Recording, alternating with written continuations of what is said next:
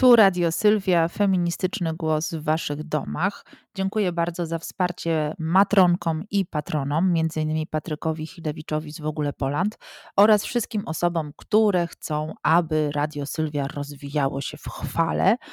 Y, a to kolejny odcinek specjalny. W tym sezonie TR Warszawa rozpoczął cykl spotkań, debat, wykładów poświęconych tematom nieobecnym, zakrzywianym lub stygmatyzowanym w dyskursie publicznym z pomocą zaproszonych ekspertek, aktywistów, aktywistek, ale też osób, które same przeszły przez różne, często trudne doświadczenia.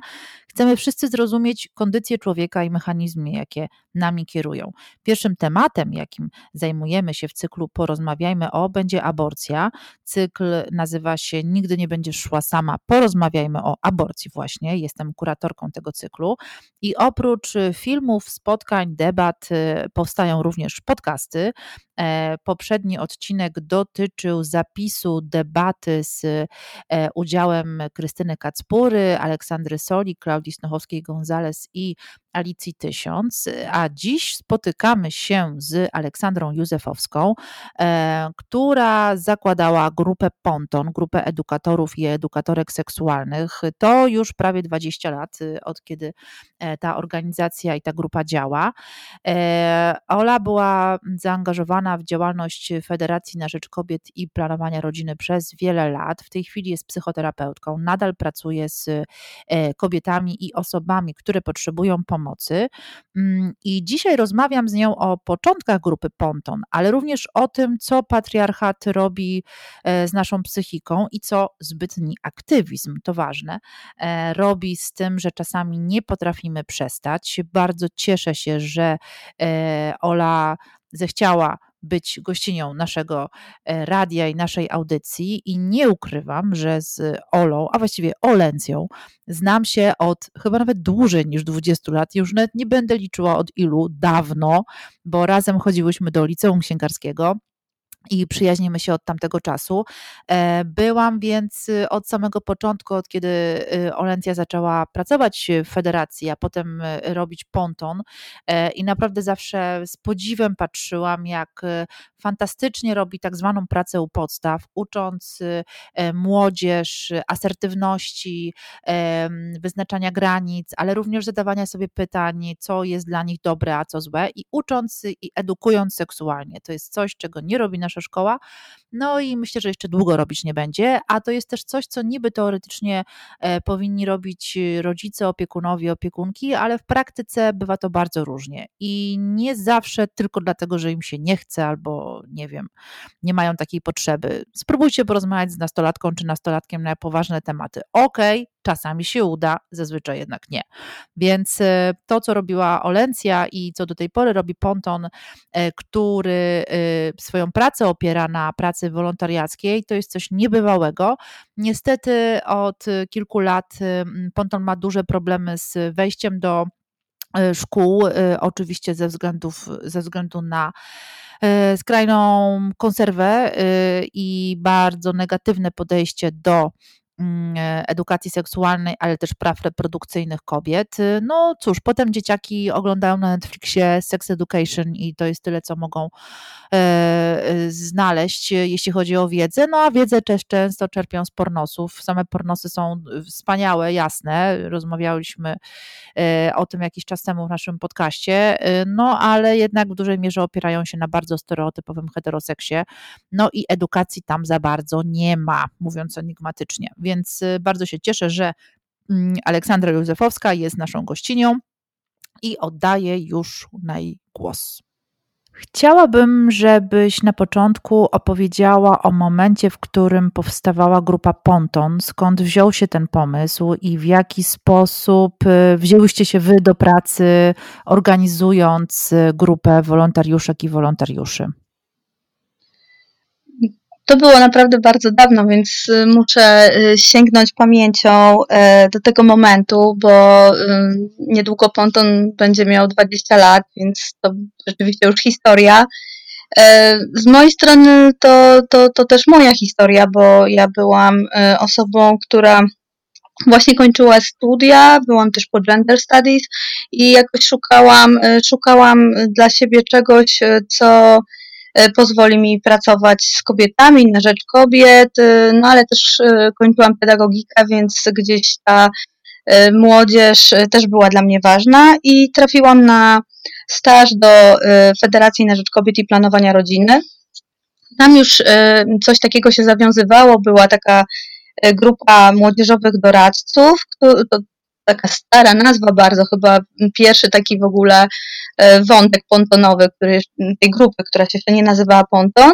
I zaczęłam tam spotykać się z, z różnymi kobietami, z e, młodymi osobami, które przychodziły też pomagać. I takim pierwszym, pierwszym ważnym momentem było to, jak grupa młodych osób, właśnie głównie z tego co pamiętam, to, to właśnie młodych kobiet, zebrała się e, i pracowała w federacji e, przy wizycie statku Langenord. To był 2003 chyba rok. E, I to jakoś to doświadczenie w ogóle pojechania tam jako wolontariuszka, tworzenia czegoś razem z kobietami, wspierania mocno kobiet w takim dużym wydarzeniu, no jakoś utwierdziło mnie w przekonaniu, że to, to będzie moja jakaś droga, że, że, że, że chcę coś robić a jednocześnie, ponieważ e, był to ten wątek e, e, wspierania kobiet w aborcji, był wątek dostępu do antykoncepcji, do badań, jakoś ten, ten temat też mocno ze mną został. I w federacji powstał taki plan, żeby zrobić właśnie mm, już takie bardzo, bardzo konkretne działanie na rzecz edukacji seksualnej. Zostałam w federacji i, i zostałam koordynatorką grupy Y, która potem mm, właśnie na, na, wspólnym zebraniu wymyśliliśmy nazwę Ponton i takie były początki. Kiedy ja teraz opowiadałaś, to zaczęłam sobie przypominać te czasy. 2003 rok to był moment, w którym e, ja również byłam w ciąży i pamiętam, że kiedy e, statek przypłynął, to ja byłam chwilę przed terminem porodu i myślałam sobie, że gdybym tam urodziła, a jednocześnie gdyby tam były aborcje, to byłby to e, mój ostatni happening przed zostaniem mamą. Więc gdzieś pamiętam też te emocje, które towarzyszyły wpłynięciu Langenorta i całą debatę z tamtych y, czasów dotyczącą w ogóle praw reprodukcyjnych. Y, czy w momencie, w którym Ponton powstawał, powiedziałaś, że było zebranie, stwierdziłyście i stwierdziliście, że chcecie kontynuować y, e, to działanie. Od razu był pomysł na to, że Ponton będzie organizował warsztaty dla młodzieży w szkołach. I jak to się stało, że w ogóle Ponton do szkół wszedł? No, to, to jakoś tak e, trudno mi rzeczywiście odpowiedzieć Ci bardzo precyzyjnie z uwagi na to, ile lat minęło. E, nie wiem, co było, to było pierwsze, ale wydaje mi się, że takim pierwszym pomysłem to było jednak poradnictwo, że to był taki e, najprostszy, najbardziej też dostępny e, sposób, e, w jaki taka grupa mogła pomagać młodym osobom. Więc z tego, co pamiętam, wydaje mi się, że najpierw była po prostu skrzynka mailowa, na którą młodzi ludzie mogli przesyłać swoje pytania. No i najpierw, chyba najpierw ja sama w biurze, potem e, coraz więcej osób po prostu odpowiadało e, na te pytania. E, wydaje mi się, że właśnie zajęcia to był, to był kolejny pomysł. I pamiętam, że na początku jakoś e, były różne takie przetasowania i taki moment, kiedy Ponton rzeczywiście ruszył z zajęciami, to były bardzo zabawne, bo były trzy osoby w grupie wtedy, łącznie ze mną, bo to się dopiero tworzyło, a podjęłyśmy taki, e, taki tak, ustaliłyśmy taką zasadę, że zajęcia będą prowadzone zawsze przez dwie edukatorki, więc chodziłyśmy tak raz z tą jedną trzecią osobą, raz z tą drugą trzecią osobą, e, no aż, aż rzeczywiście grupa się zaczęła powiększać i te, te warsztaty w szkołach jakby weszły do takiej, no takiej naszej żelaznej oferty, że to właśnie jest to, co to Ponton chce robić. A na początku były też jeszcze happeningi i różne uliczne takie wydarzenia. Mhm. A pamiętasz y, te pierwsze zajęcia w szkołach y, i to, jaki był odbiór wśród młodzieży, tego, że tam jesteście i mówicie o tych rzeczach? Wiesz, to pamiętam i, i pamiętam, że też swoją własną jakąś taką mieszaninę ekscytacji, radości, że rzeczywiście to robimy. No oczywiście z jakimś stresem też, jak to będzie przyjęte. Natomiast y, pamiętam, że, że spotkało się to naprawdę z ciepłym, fajnym przyjęciem i, i wyszłyśmy, mm, ja pamiętam, że wyszłam po, po jakichś tam pierwszych zajęciach z takim głębokim poczuciem, że, że to ma sens, że to jest super, że trzeba to kontynuować i w zasadzie to chyba nigdy nie straciłam tego przekonania. Dalej tak uważam. E, a jeśli mogłabyś mm, przypomnieć sobie ten czas, w którym prowadziłaś takie spotkania, co najbardziej Cię zdziwiło, jeśli chodzi o na przykład pytania bądź reakcje młodzieży na to, o czym mówicie?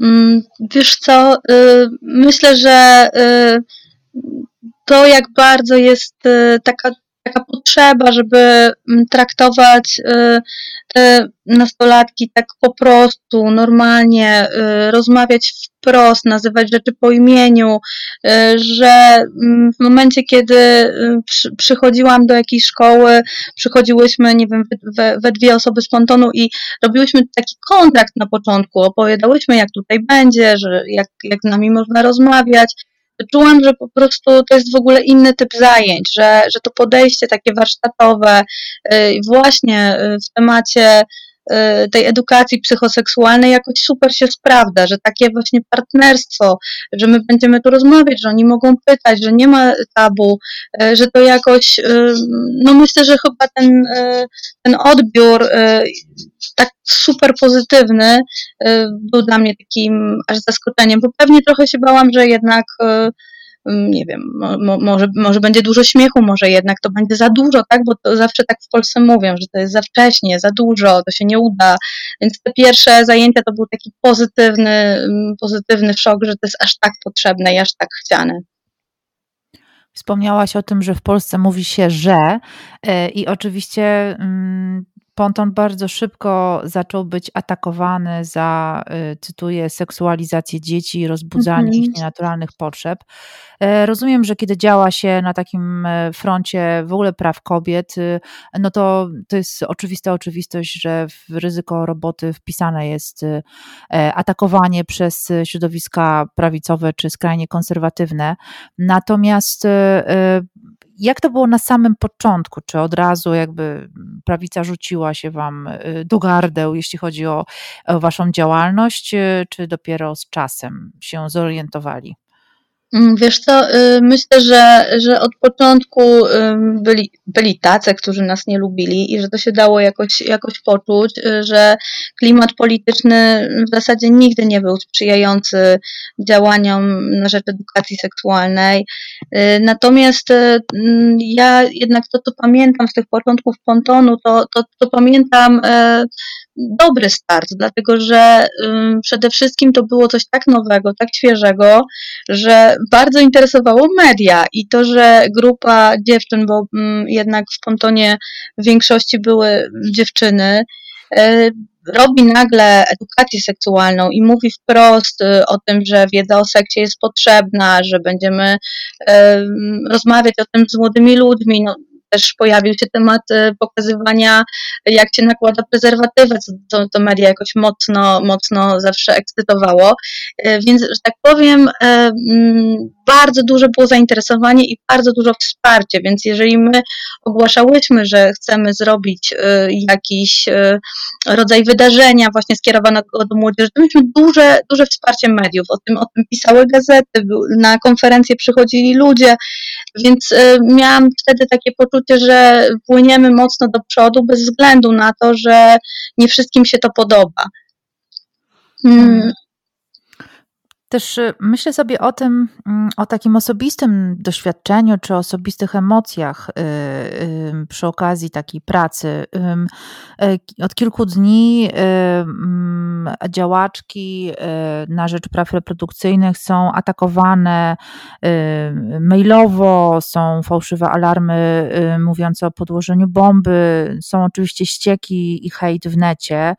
To trwa i trwało zawsze, ale czy mogłabyś podzielić się taką, nie chcę powiedzieć radą, ale takim swoim doświadczeniem, w jaki sposób ty radziłaś sobie z takimi sytuacjami? Wiesz co, no jakby nigdy to nie było łatwe i rzeczywiście to, co teraz spływa, bo też jestem w kontakcie z, z śledzę to, co się dzieje w Federacji na Rzecz Kobiet e, i Planowania Rodziny i, wiem, że koleżanki moje dostają w tym momencie bardzo agresywne, obraźliwe maile z pogróżkami. No przeraża mnie to. Y, też zdarzało się, że y, były tego typu agresywne wiadomości, ale chyba nie aż do tego stopnia. Natomiast no, czuć było to i rzeczywiście ja zaczęłam o tym myśleć, że no, chyba nieraz ten lęk był, tylko po prostu, no, jak to w aktywizmie czasem bywa, że jest się w takim ferworze działań, że się na tym po prostu nie skupia albo się tego trochę nie zauważa, ale jak zaczęłam teraz czytać te, te, te maile z pogróżkami, to, to, to, właśnie też do mnie dotarło, że, że to tak czasem było, że ja, nie wiem, na przykład zostawałam e, na telefonie zaufania, który kończy się o 20, zresztą cały czas działa telefon zaufania dla nastolatków, no i wy, wychodząc y, rozglądałam się, bałam się, czy, czy ktoś mi po prostu y, no jakoś nie zagrozi czymś, tak, bo, bo wiedziałam, że jakby nasza praca nie wszystkim podoba i że przecież seksualizujemy dzieci, więc ten lęk jakoś był i no ja myślę sobie, że rada, no jeśli, jeśli y, to rzeczywiście jest e, tak, że ten strach jest e, silny i że e, człowiek czuje, że mm, to jakoś za mocno po prostu go wszystko narusza, no to rada jest taka, żeby jednak skupić się na sobie, poszukać wsparcia, dbać o siebie, bo no, mm, też ten aktywizm jest bardzo wyczerpujący, a w takiej wrogiej atmosferze można nie zauważyć, kiedy ta, ta energia się po prostu wyczerpie i człowiek wyjdzie jakiś naruszany po prostu z takiej pracy. Mhm. Zapytałam o to, ponieważ chciałabym przejść w naszej rozmowie do Twojego doświadczenia pracy nie tylko z młodzieżą, o której już wspomniałaś w kontekście e, grupy Ponton, ale w ogóle do pracy z kobietami w warsztatach, szkoleniach, e, a od jakiegoś czasu w pracy e, terapeutycznej. Czy często zdarza Ci się, że przychodzą do ciebie osoby, kobiety, właśnie takie nadużyte, nie wiem, jak można by powiedzieć bardziej ogólnie niż po prostu patriarchatem i tym, co dzieje się wokół, między innymi jeśli chodzi o prawa kobiet. Wiesz, tak, często mi się zdarza i myślę, że to jest jakoś e, spójne, ponieważ e, mm, tak sądzę i, i, i też czasem z rozmów z, z pacjentkami, z klientkami, to, to rzeczywiście wynika, że jednak tego, y, tego terapeutę, terapeutkę wybiera się z jakiegoś klucza. I mam wrażenie, że, że jeśli się o mnie gdzieś tam poczyta, poszuka informacji, no to y, mocno to widać, że ja y, dużo z tymi kobietami w życiu przepracowałam i na rzecz kobiet. W związku z tym jakoś mam takie poczucie, że też mocno podkreślam, jak bardzo ważne jest y, u mnie w gabinecie też zapewnienie takiego full poczucia bezpieczeństwa i chyba ten, te, te, te dwa kawałki sprawiają, że, że, że, że przychodzi do mnie dużo kobiet no, z takimi różnymi poranieniami, nadużyciami. No i rzeczywiście um, często jest tak, że trochę tak wracając do, do, do tego Twojego poprzedniego pytania, mhm. że, że często jest tak, że po prostu jakaś granica została przekroczona, ale w momencie, kiedy to się działo, ta kobieta tego nie, jakby nie zdążyła zauważyć, nie zdążyła złapać i to e, takie przekraczanie granic się powtarzało wielokrotnie do momentu, kiedy jakoś to w taki jakiś szczególnie bolesny sposób e, dotarło na, na tyle mocno, na tyle dotkliwie, że, że ta osoba się zdecydowała poszukać e, pomocy. Mhm. Mm. Jeszcze jak tak myślę o tym, to myślę, że takim, takim szczególnie trudnym kawałkiem w tej sytuacji jest takie y, czasem poczucie winy, że się siebie tak zaniedbało, że się y, pozwoliło na to, żeby jakieś rzeczy się działy. Y, I myślę, że, że jakoś szczególnie ważne, żeby zadbać o to, że to nie jest, e, nie jest rzeczywiście e, niczyja wina, tylko tej opresji jest po prostu tak dużo i ona jest czasem tak, e, że tak powiem, w białych rękawiczkach, że trudno to, to rzeczywiście złapać i myślę, że teraz ta dyskusja, która wybuchła wobec, wokół tego, co przeżywają aktorzy, aktorki przede wszystkim w szkołach teatralnych, filmowych, bardzo dobrze to ilustruje. Czasem trudno złapać y, tą przemoc, kiedy ona ma miejsce, że to jest za trudne czasem, żeby zareagować. Myślę, że tak jest y, też i czasem w aktywizmie. Hmm, to jest bardzo ciekawe porównanie tych dwóch sytuacji, to znaczy z jednej strony takiego po prostu zajechania się, aż mhm. wszystkie mm, alarmy i y, wszystkie takie znaki twoje wewnętrzne po prostu wyją, a ty mówisz, dobra, spoko, jeszcze ram, zrobię pięć rzeczy. Czyli to jest tak naprawdę w ogóle jakaś, nie wiem, autoagresja skierowana w swoją stronę. A z drugiej, z drugiej e, e, jakby strony, z drugiej mańki, e, to jest po prostu cały świat zewnętrzny. Myślę sobie o sytuacji, którą mamy przez ostatnie kilka miesięcy, zwłaszcza tej od końca października związanej z wyrokiem Trybunału, no i oczywiście strajkami kobiet, które, które potem wybuchły, no i mhm. pandemią oczywiście, E, gdzie to wszystko po prostu sprawia, że mam poczucie, że u niektórych osób to jest tak jakby chodziły z takim kogutem na głowie, który po prostu wyłby non-stop, mm-hmm. że to się mhm. wszystko ulewa. Ty pracujesz e, teraz e, między innymi z kobietami w ramach terapii. Czy myślisz sobie, że to tak jak mówi Paulina Młynarska, czyści się, że to jest moment, w którym po prostu te wszystkie rzeczy wylatują z kobiet, bo są na to może przygotowane, może to już po prostu jest tego za dużo, żeby, żeby jeszcze nosiły w sobie przemoc i całą resztę. E, czy to po prostu jest moment, kiedy nam nie wyrabiają już hamulce? Bar bardzo bym chciała, żeby, żeby to było jednak bliżej tej pierwszej wersji.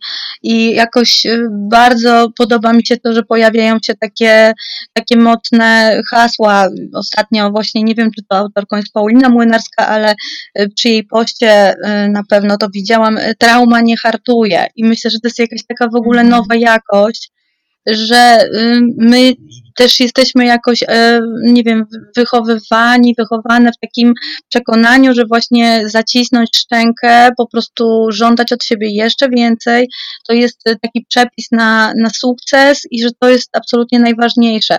Jakby gdzieś pracując w gabinecie, e, no widzę tą e, drugą stronę, zresztą też no jakby nie oszukując siebie i nikogo innego, pracując tyle lat też właśnie w tym, w tym ruchu, w aktywizmie, też sama wielokrotnie przekraczałam swoje granice. I mm. to jest tak, że trudno każdy ma swój moment, w którym musi sobie gdzieś y, znaleźć y, odpowiedź na pytanie, czy to jeszcze dla mnie ma sens, czy to jeszcze mi się opłaca, czy to mnie już zaczęło po prostu niszczyć, tak? I, i, i gdzieś y, te syle, syreny alarmowe się domagają jednak zauważenia. Więc jakoś mam taką nadzieję, że każda ta opowieść, teraz właśnie jeszcze, jeszcze wracając do tych, które są teraz wokół e, szkoły filmowej e, i, tych aktorek e, i tej przemocy, że każda taka opowieść coś przesuwa, tak? że, że jednak to wybija i że jest brak zgody na taki, taką jedyną receptę na to, żeby coś osiągnąć, tak? Czyli po prostu zacisnąć zęby, znieść to, że ktoś cię po prostu, nie wiem, łamie y, i, i w ten sposób, nie wiem, przetrwać, tak? I, i wygrać coś, że można jednak inaczej. Um, i tak jak e, patrzę, co się dzieje na przykład na sesjach, to widzę, że to bardzo rezonuje w, w, w tych kobietach i y, są przytaczane te właśnie opowieści aktorek w osobistych historiach, powracają y, historie, nie wiem, z, z tego, jak ktoś, nie wiem, tańczył w balecie na przykład i był ćwiczony, tak? Czy, okazuje się, że to, no, to były fatalne metody, które pozostawiły po prostu rany ale może będziemy na to teraz bardziej uważni, że to, to się powinno skończyć. Robiąc pętlę w naszej rozmowie do jej początku, myślę sobie o tych wszystkich młodych osobach, z którymi pracowałaś przez lata. E, domyślam się, że również uczyłaś się asertywności i wyznaczania własnych granic. E, myślisz, że to pokolenie, o którym jeden z arcybiskupów kąśliwie powiedział, że jest pokoleniem Netflixa ja osobiście się z tego bardzo cieszę, jeżeli miałaby być to prawda. Ja e, również. Znaczy, po prostu nie, to nie chodzi tylko o serialozę, ale wychowani, wychowane do po prostu różnorodności i obrazu e, wielo, wielowątkowego. Czy myślisz, że to pokolenie będzie właśnie pokoleniem wychowanym na mitu i innych, innych ruchach? Chciałabym jakoś może optymistycznie zakończyć naszą rozmowę, czy raczej jest to długi proces przed nami? Wiesz co, myślę, że gdzieś, gdzieś po środku. Myślę, że, że, że to, że jednak e, jakbyśmy tutaj nie mieli mm, w Polsce e, takiego klimatu, e, że decydenci chcieliby nas najchętniej zamknąć po prostu w jakiejś jednej wizji świata i właśnie ten Netflix e, nam po prostu wyłączyć, to że jednak młodzi ludzie, no, no nie wiem, wyłączają przez pandemii, podróżują, właśnie oglądają ten Netflix, że jednak ta Polska, no nie jest jedynym, czego doświadczają na całe szczęście i są różne inne perspektywy. I w Polsce też się bardzo dużo dzieje i tak jak przez lata robiłam te warsztaty, zajęcia z nastolatkami, to, to też, też, też widzę ogromną zmianę, w jaki sposób młodzi ludzie mówią, w jaki sposób dyskutują, co wiedzą, czego są ciekawi, y, o co się dopominają, więc myślę sobie, że te perspektywy się otwierają i ten brak zgody jednak na, na wykluczanie, na przemoc y, w tych dzieciakach rośnie i, i taką mam e, nadzieję, tak? Natomiast e, no cały czas mam poczucie, że, że, że żyjemy w bardzo takim patriarchalnym kraju i ta walka e, z, z taką opresją, z przemocą, nauka, że można w ogóle w inny sposób osiągać coś, osiągać sukcesy, nie wiem, zdobywać coś niż poprzez jakiś krew, pot i łzy i zaciśniętą szczękę, że to, to jeszcze długa droga, żeby, to się faktycznie tak jakby stało częścią naszej rzeczywistości, już tak, taką najzwyklejszą. Hmm. Bardzo Ci dziękuję za rozmowę. E, I cóż mogłabym Ci życzyć w Twojej pracy teraz, e, kiedy mamy taki czas, jaki jest? Na pewno siły samej dla siebie, żeby, no cóż, później mieć siłę pomagać innym osobom. Dziękuję Ci bardzo. Bardzo Ci dziękuję. To była kolejna rozmowa w ramach cyklu Nigdy nie będziesz szła sama. Porozmawiajmy o aborcji, który przygotowuje wspólnie z TR Warszawa. Partnerem tego cyklu jest m.in. Against Gravity, y, który organizuje Millennium Dogs Against Gravity, fantastyczny festiwal filmów dokumentalnych. Część z nich, które są włączone do y, naszych debat, można zobaczyć na ich stronie internetowej. I na koniec tego podcastu posłuchamy sobie bardzo filuternej piosenki Monty Pythona Every sperm is sacred. Każda sperma jest świętością e, i w związku z tym edukacja seksualna w Polsce nigdy nie będzie możliwa, ponieważ jak wiemy jest to państwo wyznaniowe. A zatem módlmy się o plemniki i do usłyszenia niebawem. You see, We believe. Well, let me put it like this there are Jews in the world, there are Buddhists, there are Hindus and Mormons, and then there are those that follow Mohammed. But I've never been one of them. I'm a Roman Catholic and have been since before I was born. And the one thing they say about Catholics is they'll take you as soon as you're warm. You don't have to be a six footer. You don't have to have a great brain.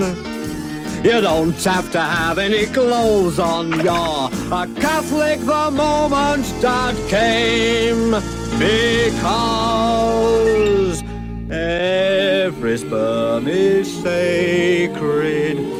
Every sperm is great. If a sperm is wasted, God gets quite irate. Every sperm is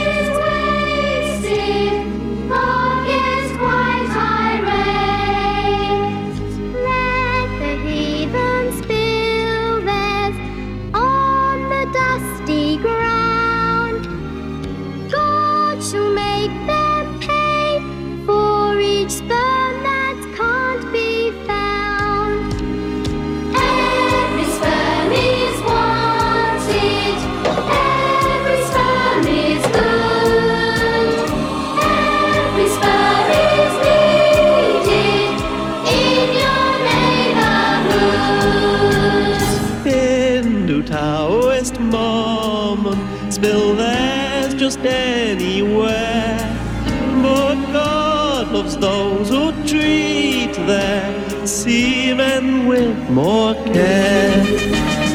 Every sperm is sacred. Every sperm is raised.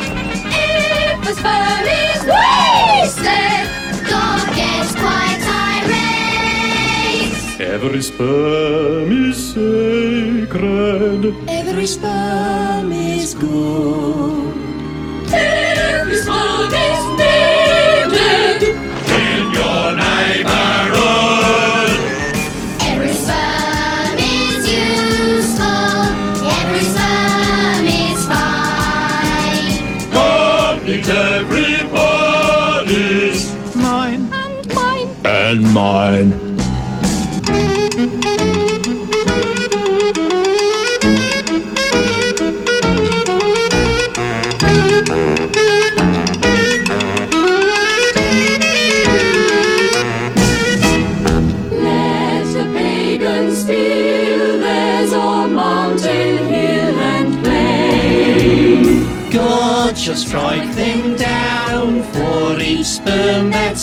金块